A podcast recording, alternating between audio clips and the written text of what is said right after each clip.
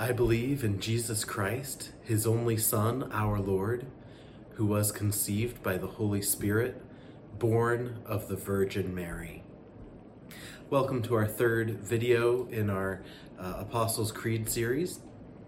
And uh, this time we're looking especially at those lines uh, God's, God the Father's only Son, our Lord, who was conceived by the Holy Spirit, born of the Virgin Mary. To, to think about that, of course, the central text that we go to as believers uh, who uh, accept that the Bible is the Word of God, uh, we look first and foremost at Luke chapter 1. And we read there, beginning in verse 26. Now, in the sixth month, the angel Gabriel was sent by God to a city of Galilee named Nazareth to a virgin betrothed to a man whose name was Joseph, of the house of David. The virgin's name was Mary. And having come in, and the angel said to her, Rejoice, highly favored one, the Lord is with you. Blessed are you among women. But when she saw him, she was troubled at his saying, and considered what manner of greeting this was. When the angel said to her, do not be afraid, Mary, you have found favor with God. And behold, you will conceive in your womb and bring forth a son, and shall call his name Jesus. He will be great and will be called the Son of the Highest, and the Lord God will give him the throne of his father David. And he will reign over the house of Jacob forever, and of his kingdom there will be no end. Then Mary said to the angel, how can this be, since I do not know a man? And the angel answered and said to her, The Holy Spirit will come upon you, and the power of the highest will overshadow you. Therefore also, that Holy One who is to be born will be called the Son of God. There you have it. And God's Word clearly presenting us with the fact that God the Son, born by the conception of the Holy Spirit of the Virgin Mary. Uh, this is not only presented to us in that one text, though. Uh, we have it presented to us on multiple occasions as how Jesus viewed himself. One of them is just one chapter over in the book of Luke.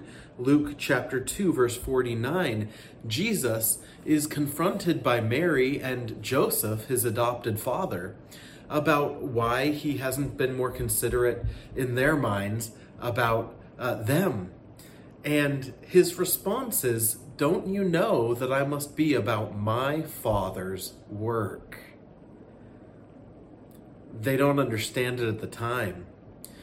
But what confuses them at the time is that they understand it. It's not the work that Joseph does as a living.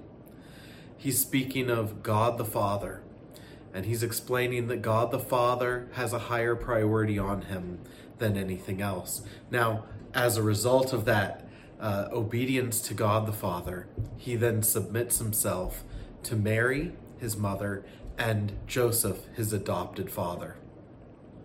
Well, it's not only how Jesus viewed himself, it's also how God the Father views Jesus. And you can look at this just one further chapter into Luke.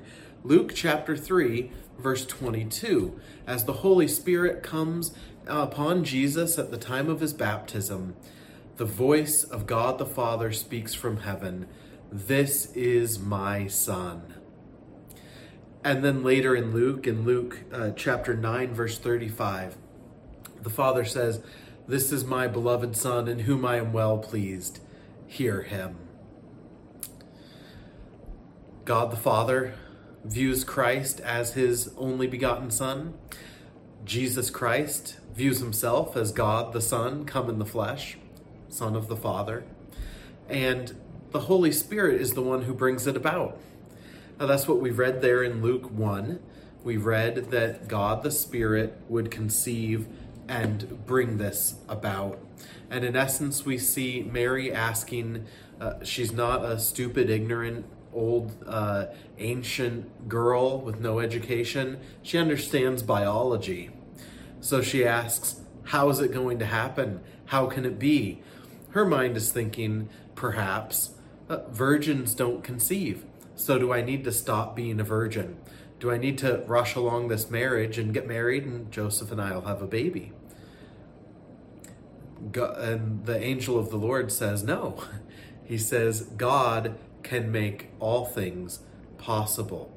Uh, hear what Dale Ralph Davis has to say in his uh, recent commentary on the book of Luke. Considering these words, he writes So Mary asked about the biology of all of this. Her query arose because she knew the facts of life. She was having no sexual relations with a husband, so how will this conception occur?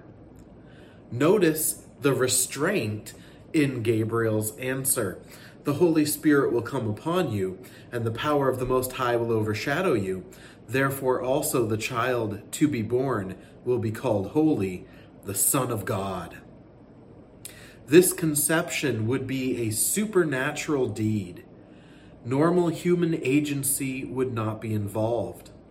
The powerful presence of God would bring it about, but there are no details, no precise explanation of the how. Sometimes God draws a veil over uh, of mystery over his work. Let me read that again. Sometimes God draws a veil of, the, of mystery over his work, and we are to uh, be content with that. Sorry for my stuttering there. Sometimes God draws a veil of mystery over certain things, but he tells us enough that we must be content with what he has told us. And he has told us that the virgin conceived not by the work of man, but by the work of the Holy Spirit, so that the baby born is God the Son come in the flesh. Astonishing. And essential to the creeds of the Christian church. Why? Because God has told us that it was so. We cannot uh, say we are Christian and then reject what Jesus believed about himself, what the Father declared openly about Jesus, and what the Holy Spirit accomplished in the Virgin. We must accept it, but we also must accept it for theological reasons. Why is it important for us to confess that Jesus is both the Son of God, the only begotten Son of God, and truly born of the Virgin Mary. Why is this essential? Let me just uh, overly summarize it, uh, abridge it down to two uh, texts that speak of the importance of the theology of the virgin birth. First, it matters, the virgin birth matters because Christ had to be sinless. Uh, notice what is, is told to us in the book of Hebrews. Hebrews chapter 4, we read the following. Hebrews chapter 4, uh, verse 15, we read For we do not have a high priest who cannot sympathize with our weakness, but was in all ways, in all points tempted as we are, yet without sin. Let us therefore come boldly to the throne of grace, that we may obtain and find grace to help in time of need. I'm sorry, I just noticed someone stuck a sticker to me. Hopefully that wasn't too distracting earlier in the video. Um, Hebrews 4:15 is telling us that it had to be a, a virgin birth of God the Son because we need a sinless Savior. And since the fall in the garden, all humanity have fallen into sin. The scriptures make clear we are born in sin uh, and we commit sin. None of us is guiltless there. And so uh, the Savior has to be one who is man so he can save us, but at the same time, sinless. And that requires a miracle. And the miracle is to cut out uh, the natural order of things and for a virgin to conceive. But because of this, if we confess the virgin birth, we can confess the sinless nature of Jesus Christ, God and man, in, in uh, one person, two natures. And because of that, we can come boldly to the throne of grace. He had to be sinless to atone for our sin. And then, secondly, it matters because he is the only begotten Son of God. If he was not born of a virgin, then uh, there would be uh, one who is begotten of a man, even a good man like Joseph. But what we find in Christ is the only begotten Son of God, and we need him to be the only begotten Son of God because the Son of God, the only begotten, is the one who brings about our adoption. Notice how Galatians talks of this.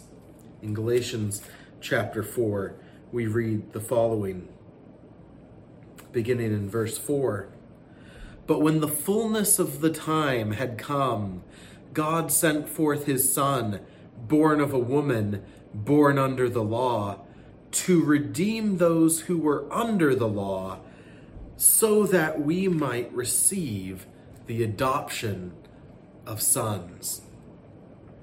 So that we might receive the adoption of sons. He's the only begotten. And God accomplished this miracle in a way we can't comprehend by sending his Son to be conceived by the Holy Spirit in the womb of the Virgin Mary and born of her, yet without sin. An essential element of the Christian faith I hope it's what you also believe. Lord willing, next week we'll pick up with thinking of Christ's passion. Having considered his incarnation, his coming in the flesh through the Virgin, we turn to his suffering under Pontius Pilate and all that flowed out of that. God bless.